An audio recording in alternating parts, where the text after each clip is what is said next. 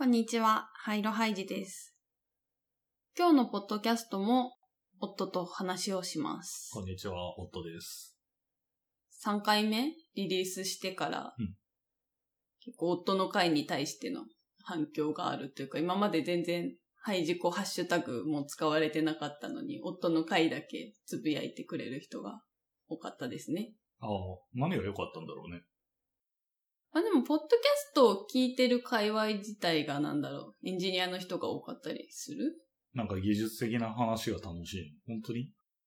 でもコメントはそういうのが多かったけどね。ああマニアックかなと思いきや。まあ技術的な話をしすぎないよう気をつけます。はい。で今日のトピックなんですが、今日はデザインの話をしようと思っています。あの、2年くらい前に私がプロダクトデザインの訓練にホワイトボードチャレンジっていうものがいいよっていうのを、まあ、ブログだったりとかツイートをしたんですけど、最近再びそれがライクされたりとか、RT されたので、ちょっとその話を今日はしようかなと思ってます。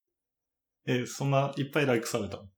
そんな多くはないんだけど、まあ、でも2年前のツイートに対して立て続けにライクがネトストみたいだな。2個とかでもね、ついてたらちょっとあれって思う。複数複数。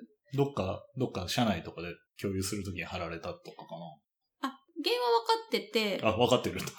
あの、私の友人で、デザイナーの清水純子さんっていう方がいて、今、玉美で講師をしてるんだけど、その子が RT をしてから、多分それ経由でちらほらライクがあ、つじゃあ最いたっていう。近偶然注目されただけで別に何か再評価されたみたいな話ではないんだね。誰かが引っ張り出してくれたのね。みたいです。なんか紹介する意図があったのかな。まあでも、玉美で教えてるから、もしかしたら授業で言及したのか、ちょっとわかんないけど。ああ、なるほど。まあ、ということで。うん。はい。で、ホワイトボードチャレンジとは何ぞやっていう話なんですけど、うん。アメリカでデザイナーの就職の面接の場で、こう試験としてうん使われているものです。試験っていうかなんていうの？こういうの面接の。ホワイトボード面接だね。テまあチャレンジ。うん。なんかホワイトボードコーディングとか、うん、うん。ホワイトボードでアーキテクチャ書いたりみたいな面接は必ずあるんだけど、それのデザイナー版みたいなやつ。多分そうだと思う。発祥というか、先に多分エンジニアのそういう文化があってから、ちょっとどっちが先かわかんないけどね。うんで、することとしては、まあ、だいたい15分から40分間、お題が出されて、例えばじゃあゲーマー向けのカレンダーアプリとか、まあ、なんかそういうお題がその場で渡されて、ライブで社員の人にヒアリングをしますと。社員っていうのは面接あ官。面接官の人質問だから、うんまあじゃあ例えば何歳くらいの人が使うプロダクトですかとか、うんゲームっていうのはどういうジャンルのゲームですかとか、まああと重要なのはプラットフォーム。これモバイルアプリですか？ウェブサービスですか？みたいなこの要件整理をまずヒアリングして、ていく件定義？定義、う要件まとめてくる。うん、のをまず最初に。こと自体、じゃあ要件自体もくれないんだ。どういうビジネスで、みたいなの。ないです。でも、ゲームです。みたいな。お題だけはふわっとしてる感じのやつなんだ。じゃあ、割と実際の仕事というよりはもっと抽象的なところから要件をうん聞き出せるかどうかも大事になってくる。ここで見られてるのは、まずコミュニケーションスキルっていうのはデザイナーにとって大切なので、うん。まあエンジニアだったりとかビジネスの人、あるいはまあユーザーに対してどういうふうにヒアリングして情報を聞き出していくのかっていうのがまず見られている。で、うん2個目にそこからどういうふうにその情報からアイディアに持っていくかっていうそのデザインのプロセスを見られているっていうのが大きなところで、あとなんか最近ただちょっとそれで問題になっているのが、アイデアを盗むじゃないけど、ん。その、就職先の会社のプロダクトが、に関係していることだと、それはなんかアイデアを盗むだけ盗んでるんじゃないかって誰が盗む？あ、その会社の人が要は面面接接に来た人からアイデアを奪ってるんじゃないかって批判もなんかあったらしくて、だから最近では会社とは関係ない案が出されているらしいです。ああ、なんか、それは、それはなんかアメリカっぽいというかエクスキューズがされるんだね。例えば、 Indiegogo を受けるっていう時に、クラウドファンディングの何かみたいな案だと、なんかアイディア盗むだけ盗んでるんじゃないかみたいなこう批判とかがあって。僕完全に Indiegogo の設計を面接でやったけどな。な、なんかその場合なんだろうな、デザインの場合だとちょっと、こう企画というかアイディアも含むからなのかな。そうよね。もっと抽象的なアイデアは、うん。うん。有用な可能性が高い。うんうん。なるほどね。そう。あ、で、ちょっとプロセスの話をに戻ると、まあ、最初ヒアリングをしますと。で、その後、具体的な機能、こういうものがありますっていうのもないから、じゃあ、例えばこういう人に向けたアプリだったらこういう機能が必要だと思うっていう整理もまず自分でして、で、そこは、その面接官の人と対話をしながら、あ、コンそうだと思う。センサスを取るうん、感じ。そうそう。それもホワイトボードに書き出すの。そうだね。うんあの、基本的にそのデザインのプロセスを見える化することが大事というか、うんこの頭の中にあるものも全部ホワイトボードに書き出して、この第三者というか、第三者というかその面接官にもわかるようにうん伝える必要があるので、なるほど。その後、具体的なアイデアとしてワイヤーフレーム、枠というか、じゃあこのスクリーンにはこういう UI が入りますみたいなラフなアイデアを書いていくんだけど、その時にも、なぜこれがいいのかって思うのかを口で説明しながら書くことが求められていて、ああ、喋りながら。うん Google の面接でよく言われたあ、そうなんだ。やつだね。コード書いてる時に今何考えてるうんってずっと尋ねられ続けたはいはり、言い続けることをうん。要求されるのと似てるね。そうだね。さっき言ってたコミュニケーションのスキルを見られているのもあるし、プロセスを知りたいっていう。そう何もかかってる言語化ってすごい辛いじゃん。うん。考えてる時話しかけられるの正直僕嫌なんだけど、うーん。それをなんかちゃんと素早く出せる人すごいなと思うけど、デザインでもそれやらないといけないの辛い。どういうこと？例えば言うじゃあさっきのゲーマー向けのカレンダーアプリとかだったら、なんだろうな。えカレンダーをさ、じゃあ多分ワイヤーフレーム上に書いていくときに、うん。こう、いや、これは月単位のカレンダーがいいとか、週カレンダー、週単位のカレンダーがいいみたいなのを言いながら、うんこう書いていくみたいな感じなんでしょあ、そうだね。なぜなら週カレンダーの方がこのゲームのなんかタイムライン的には妥当だからだみたいな。あ、そう。でも、例えばそういう感じ。言えた。最初の要件定義のとこはあんまりよくわかってないんだけど、うん。今出たペルソナみたいなのも考えるんだ。ユーザー、うんターゲットユーザーをもっと具体的に掘ったり、実際のユースケースを持つ人うん自体を想像するのと、う作るものの要件、モバイルとか、うんうん。ブラウザだとか、うんみたいな。他には、私が聞くとしたら、どの地域の人が使うか。まあアプリにもよるけど、例えばレストランアプリみたいなものだった時に、サンフランシスコ限定なのか、世界中で使ってもらえるアプリなのか、はたまた旅行中に使うレストラン検索アプリなのかって結構そのシチュエーションによっても多分出来上がるものって変わるから。そ、れってユーザーペルソナあまあそうね。なの？それともユーザー層とか、なんか、もっとでかいユーザーのチャンクを見てるのか、うん。なんか、デザインでよくやるスペシフィックなペルソナ自体を見るのかっていうのは、なんか、うん、わかんないけど、どんぐらい、ふわっと人を扱うのかなと思って。まあでも何せ15分とか40分くらいのそんな長くない時間まあそねなので、それはその時思ったベースだから仕事のスイッチが入りました。そう、仕事ほどだからそこまで詰めれないっていうか、まあ、とにかくライブで進めなきゃいけないから、思ったことをとにかく出していかなきゃいけない。から、なんか、その大きいところを見ていくのか、もうちょっと細かい一人の本当に具体的なペルソナを見ていくのかっていうのは多分人によってスタイルが違うかもしれない。で、ハイジのスタイルは、もっと人の住んでるエリアとかうん。の暮らしを、暮らしにフォーカス。暮らしっていうのは、あ、その生活習慣みたいな話？あ、そうだね。結構そうかも。ユーザーストーリーっていうのを考えて話すことが多くって、これを使うゲーマーの人は、普段会社に行っているので、ゲームをする時間帯は夜がメインであるとか、週末が多いみたいなうん家庭の話をしていって、だとしたら、サジェストされるカレンダーはもう大体夜から始まるとか、そのプルダウンつながね、がるよね。そうね。もう土日を大きく表示するとか、まあ例えばだけあーなるほど、最初に具体的な例、もうそれは家庭でもいいんだけど、だって検証のしようもないから、パッと出たアイデアを言ってみて、だとしたらこうするみたいなことをポンポンその場で。そういうのでもユーザーの行動みたいな一般的なサラリーマンだったら、ゲームやるなら週末ですみたいなうん。導き出すのって、いろんな人のこと、人類のことをしてないといけない、結構大変なスキルだね。で、ワイヤーフレームをその後書くんだっけ？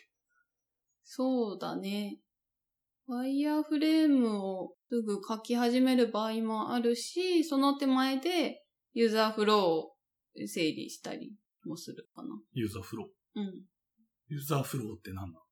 ユーザーフローは、ゴールに至るまでにユーザーがどういう思考だったり、アプリのその目的達成のために、このスクリーンでこうするみたいな、その手順、ゴールに行くまでのそのユーザーの流れをダイアグラムで、ダイアグラムって図で、丸と矢印で。何丸と矢印。うんなん。か、実際の具体的な画面うん、の内容はないけど、この画面がありますみたいな。うん、ぐらい。そうだね。で、ゴールっていうの？はゴールっていうのは、そのお題を出されるときに、例えばさっきのゲーマー向けのカレンダーアプリだったら、取材者側からスケジュールを立てる。一緒に遊ぶ人と予定を立てるとか、友達にいついつ何時に遊ぼうってインバイトを送るとか、まあ例えばだけどそういうゴールが取材者から言われる場合もあるし、なかったら最初の要件定義の時に何が達成したいことなのか、このアプリで叶えたいことは何なのかをヒアリングの段階で聞く。なるほど。じゃあ、そのアローダイアグラムを書くときは、もう、だいたい情報が出てる状態。うん、そうだね。で、その都度、わかんなかったらまた尋ねて要件を膨らませていくって感じ。うん。で、そのユーザーフローを書き終えたら、次にワイヤーフレーム。ユーザーフローがあった上で、じゃあ、ユーザーがこの行動をするときにはこういうスクリーンがあってっていう感じで、スタートからゴールへ向けて各スクリーンのワイヤーフレーム。この画面に来て、こういうボタンが置いてあって、こういうことをしますっていうのを書いていく。あんまりワイヤーフレームのことよくわかってないんだけど、うん。あの、どのぐらいの画面の詳しさで書くの？その、ここにはどういう情報がありますみたいな。じゃあなんかスマホの画面だったら、右上にシェアボタンがありますみたいな。うんうん。の、のレベルまでやるのか、なんか、別にそこは厳密にこだわる必要なくて、なんとか画面で、これとこれとこれの情報がこの中にいい感じにありますぐらいの感じ。あ、それでいくと少し UI については記述する？だからどどのぐらい？まあ、ホワイトボードでマーカーで書くからそんな細かいのは書けないんだけど、ボタンだったら四角うんを書いてここにボタンがあります。うんで、これを押すとこういうモーダルがひ開きます。あ、モーダルは、でも概念として、ワイヤーフレームの中では出説て明するくるんだ。。ワイヤーフレームでというか、まあ、ワイヤーフレーム上に書く気もするし、口頭でも、ここでモーダルが開きますとか言いながら書いていく。ホワイトボード上にはもうなんなら四角がただ書かれてるだけかもしれないけど、ここにはモーダルがあって、この、わかんないけど、モーダル表現するときってだいたい四角を書いて、右上に×があったら、なんか、ラフウェイでも、これがモーダルですみたいな。感じになる。モーダルだと枠っぽいからわかりやすいけど、じゃあ例えばさ、フォームうんうん。みたいなので、ドロップダウンでやるのか、あ、でもそういうのもね、あの、自分が思いつくんだったらなるべく書いていく。それって具体的な方がうんいいのかな、よくわかんないけあ、でもそのユーザーフローにとって一番重要なことを書いていく。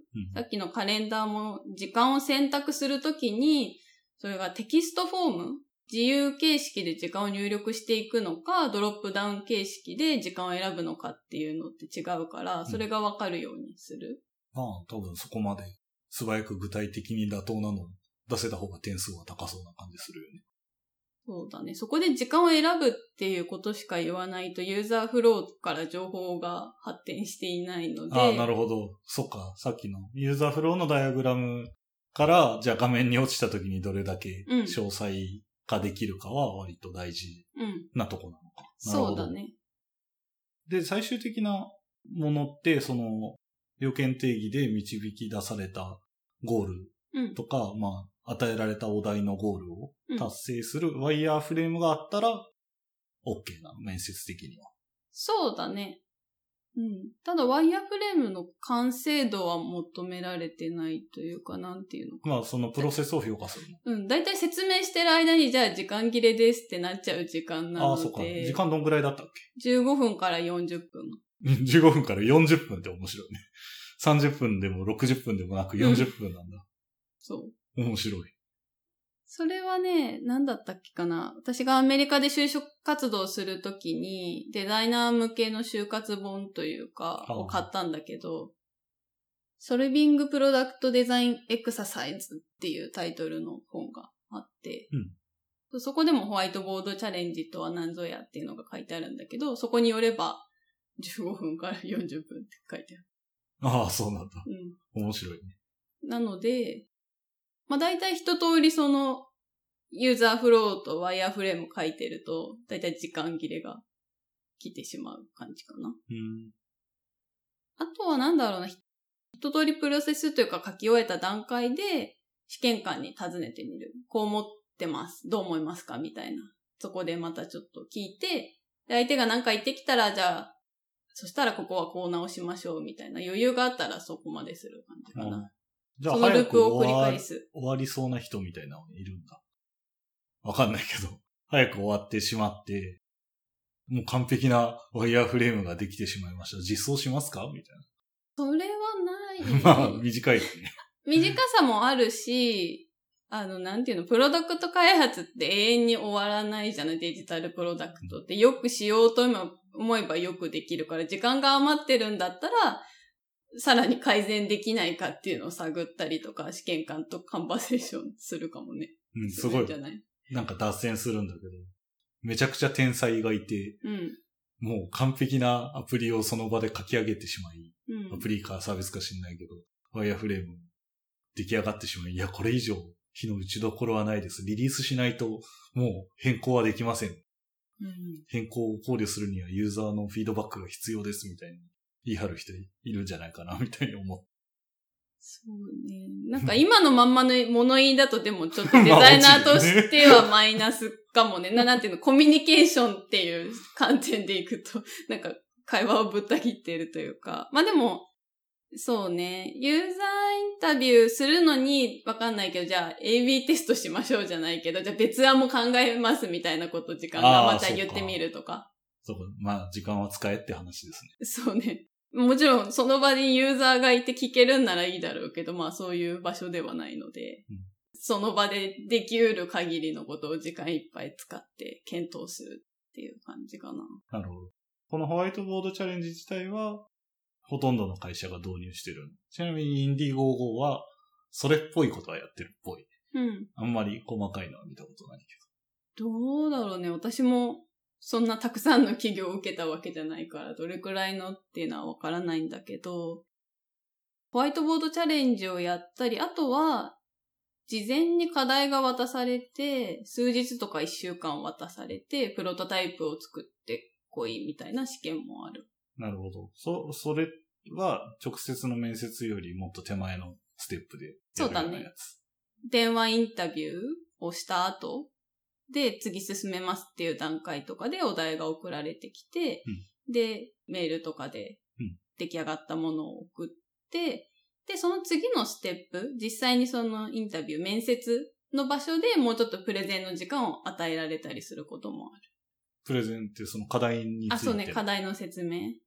それはじゃあホワイトボードチャレンジとはまた違う。違うあ、でも私が受けた会社だと、課題提出をやり、やってそのプレゼンをしつつ、その後、ホワイトボードチャレンジが発生した会社もあった。まあ、どっちもやるケースもあっまあでも面接の手法の一つなんだね。た。うん。で、ホワイトボードチャレンジ自体は、なんだったっけ？トレードクラフトっうん。てとこで最初知って持って帰ってきたじゃん。そうだね。あそこではよくやってる。まあ、先トレードクラフトの話聞こうか。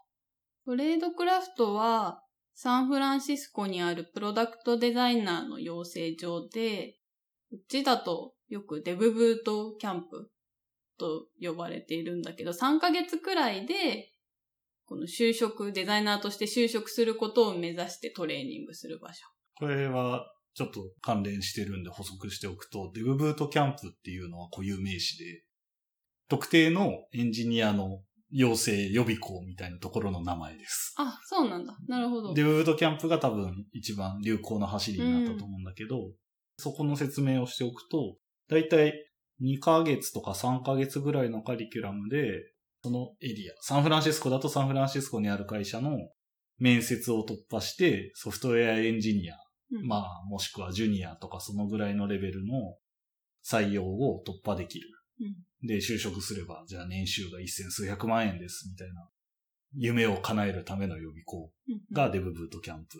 なるほど。3ヶ月のカリキュラム期間があって、その中で HTML と CSS と、今だと Ruby on Rails と React.js を3ヶ月一気に詰め込まれて、面接の準備、面接でどういう質問が来てどう答えればいいかっていう対策も全部しっかりやり、自分の書類が通るようにレジュメがブラッシュアップされて、 LinkedIn とかでは他の人からいろんな高評価がついてたり、持ってる GitHub アカウントには、こう、同期からの GitHub のリポジトリにスターがいっぱいついて、なんかできる感じのエンジニアみたいなのがうまく仕上がる。ところがデブブートキャンプなんですね。なるほど。でもまさにトレードクラフトもそれのデザイナー版で同じようなことをやりそう、ました。最初にトレードクラフトの話を聞いたときは、学費の、学費がどんぐらいだったっけ？3ヶ月で140、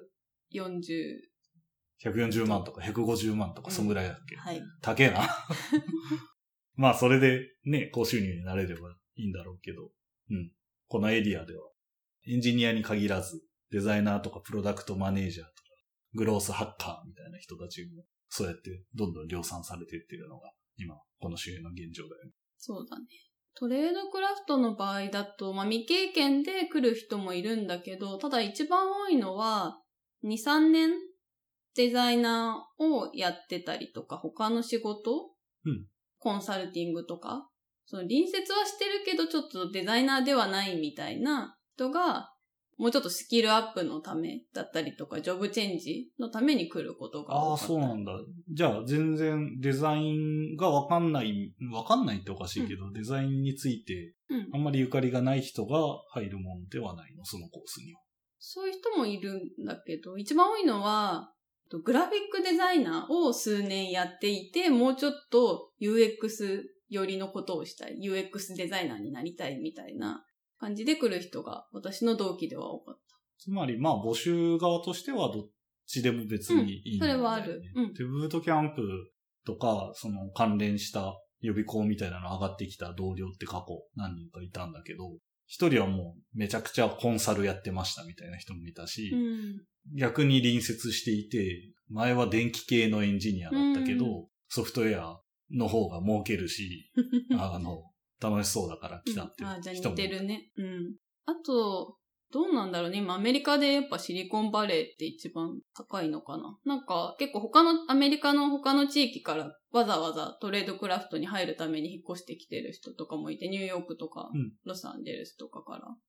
それはなんだろう、スキルアップもあるし、このサンフランシスコでの就職の足がかりとするために来てるような人もいた。まあ人が価値になってる部分は多いよね。うんこの地元で、インディゴーゴーもそうだけど、特定のブートキャンプと連携してて、採用のきっかけとか、うんなんか講義を持ったりみたいな関連性を持ってる企業もあるし、うん。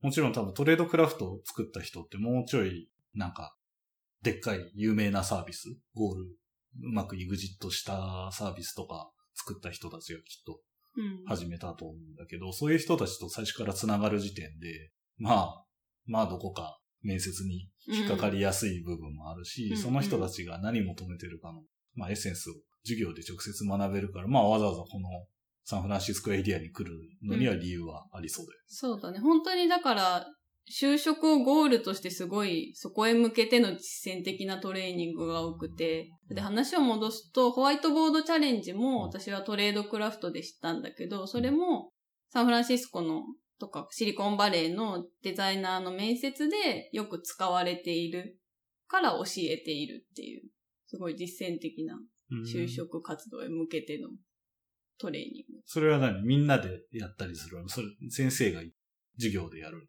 という感じでホワイトボードチャレンジをトレードクラフトでやってた？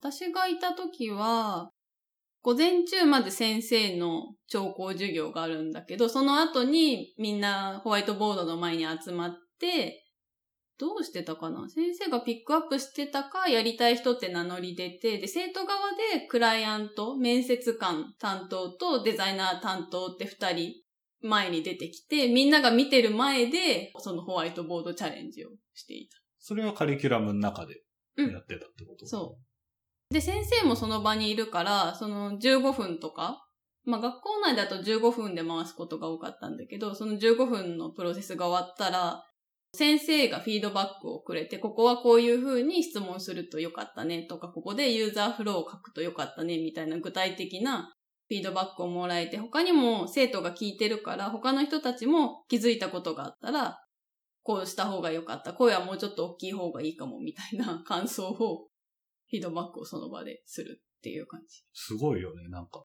本当に学校じゃん。うん。なんか、日本でデザイナーになりたい人。うん。みたいな人が日本でどこに行けばいいのかあんまり僕はよく知らないんだけど、トレードクラフトみたいなのってある？ないと思う。私は少なくとも知らない。で、トレードクラフトを卒業した人たちはみんなちゃんと働けてる。なんか、個人的な感想なんだけど、うん。デブブートキャンプ系を上がってきたエンジニアと僕3人か4人ぐらいとは仕事をしたことがあって、割と差が激しいのね。やっぱ採用でフィルターできてないこともまあ問題ではあるんだけど、採用されるのがゴールになってる人はもちろんいて、うん、そこから先技術的な仕事って常に学び続けないといけないのが結構、うん、うん、まあどんな仕事もそうだと思う思うんだけど、特に、じゃあ例えばフロントエンドの技術はどんどん移り変わりが早いって時に、 Rails と React をやってきましたって人が、いや、それは React のバージョンいくつですかっていうところで止まってるケースもあるし、一緒にじゃあペアプロとかで仕事をやった時に、あ、この人はもう採用時がピークだったんだな、みたいなのを感じることもあれば、逆に多分デブブートキャンプをきっかけにこういうことを知れたからどんどん楽しくなってやっていってる人はもう全然心配しないぐらい技術的に自立してる人がいるんだけど、トレードクラフトの場合も出てた人どうなんだろうなって思ったのね。私が知る限りでは同期の人たちはみんな就職をしている。で、同期の中で未経験だったのは大学卒業してすぐに来た女の子がいるんだけど、うん、その子もスタートアップにデザイナーとして就職していた。うまくいってるといいよね。そうね。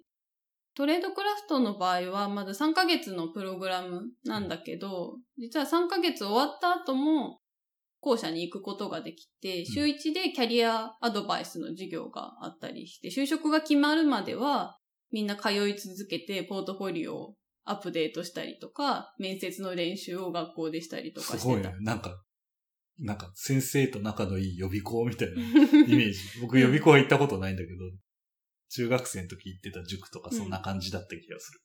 校舎の中にも今、在学生向けとあと卒業生専用のなんかワークプレイスみたいな席も用意されてて。まあ、ここの立地と同じで人をつなげるのが結局大事になってくるんだろうね。うん、そうだね。 Tradecraft の場合も、コミュニティ作りみたいなところがメインになっていて、 Tradecraft の Slack があるんだけど、そこは全卒業生全員そのまま使っていて、だから、有料プランにしたら大変そうだなって思いました。多分無料プラン。無料プランですね。どんどん、あの、なので古いメッセージは消えます。ああ、とてももったいない。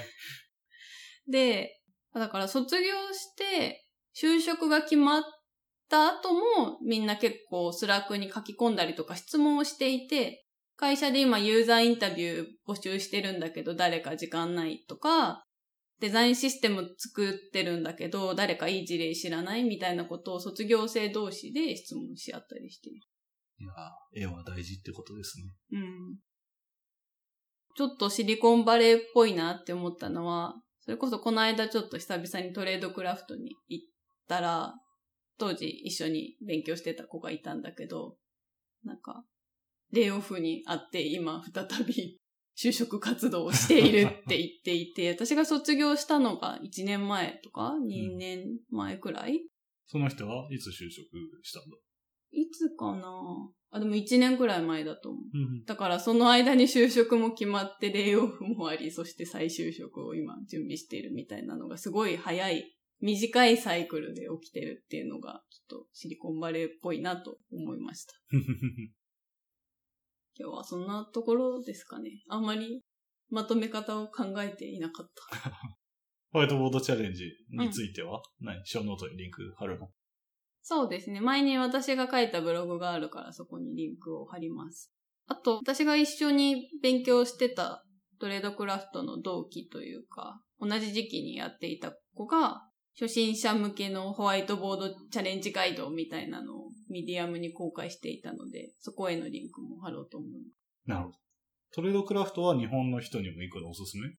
そうだね。あの、私結構いろんな人に聞かれるたびにおすすめをしています。というのは、3ヶ月なんですよ、プログラムが。うんそうすると、観光ビザでちょうど滞在できて、ギリギリだよ。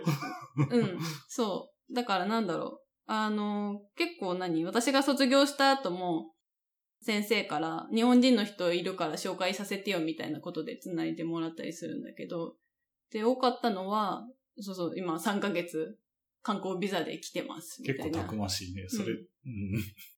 なんか、危ないことになんないといいけど、うん。日本の人にも勧められるのかそうね。あの、私トレードクラフトに通ってた主な目的って実はデザインを学ぶよりもさっき言ってたコミュニケーション能力というか、しかも英語で？どう人に自分のデザインを伝えたりとかヒアリングするんだっていうところを実は目的としてたんだけど、そういう意味ですごい実践的に本当に職場と同じようなことを英語でやらなきゃいけないから、英語を学びたいと思ってるデザイナーに実はいいのではっていう。英語で仕事をす、デんデザイナーの仕事をするうん。のを学ぶ。そうね。まあ、そうだよね。なんか、英語不安な人たちにとってはとてもいい足がかりで。うん。あの、私すごい英語の基礎もできないまま行ったから大変だったんだけど、ただなんていうの？こう、ある程度勉強して、一番悩みって、こう、話す場？会話を練習する場、みんな多分 DMM 英会話とか今だったらやってるかもしれないけど、でもそこで普段自分が話す内容、デザインについて話したいっていう時にそういう相手が見つかるかっていうと難しい気がしていて。ああ、そうそう、それね。なんか、語学学校みたいなとこ行ってもね、話題が、そう。なんか昨日何しましたとか、うん週末何しますかみたいになっても、まあ大して話は膨らまないというか、自分の専門エリアとかの話がね、うまいことできる方が楽なんだよね。そう。あと、英会話学校とかだと学生さんも多かったりするじゃない？そうすると、その専門性について話す場とかまずないわけ。あと、世界共通で盛り上がる話題がスポーツなんだけど、サッカああ、ーとか。なるほど。私、スポーツ1ミリも興味ないわけ。大変だねそうすると、英語以前に私話したいことが浮かばないなって思うのね。そうはい、じゃあ行ってみてよかったんだ。トレードクラスとしたら。うん、めちゃくちゃ良かったので、おすすめ。が学費以外はお学すすめ。費は高かったけど、よかったね。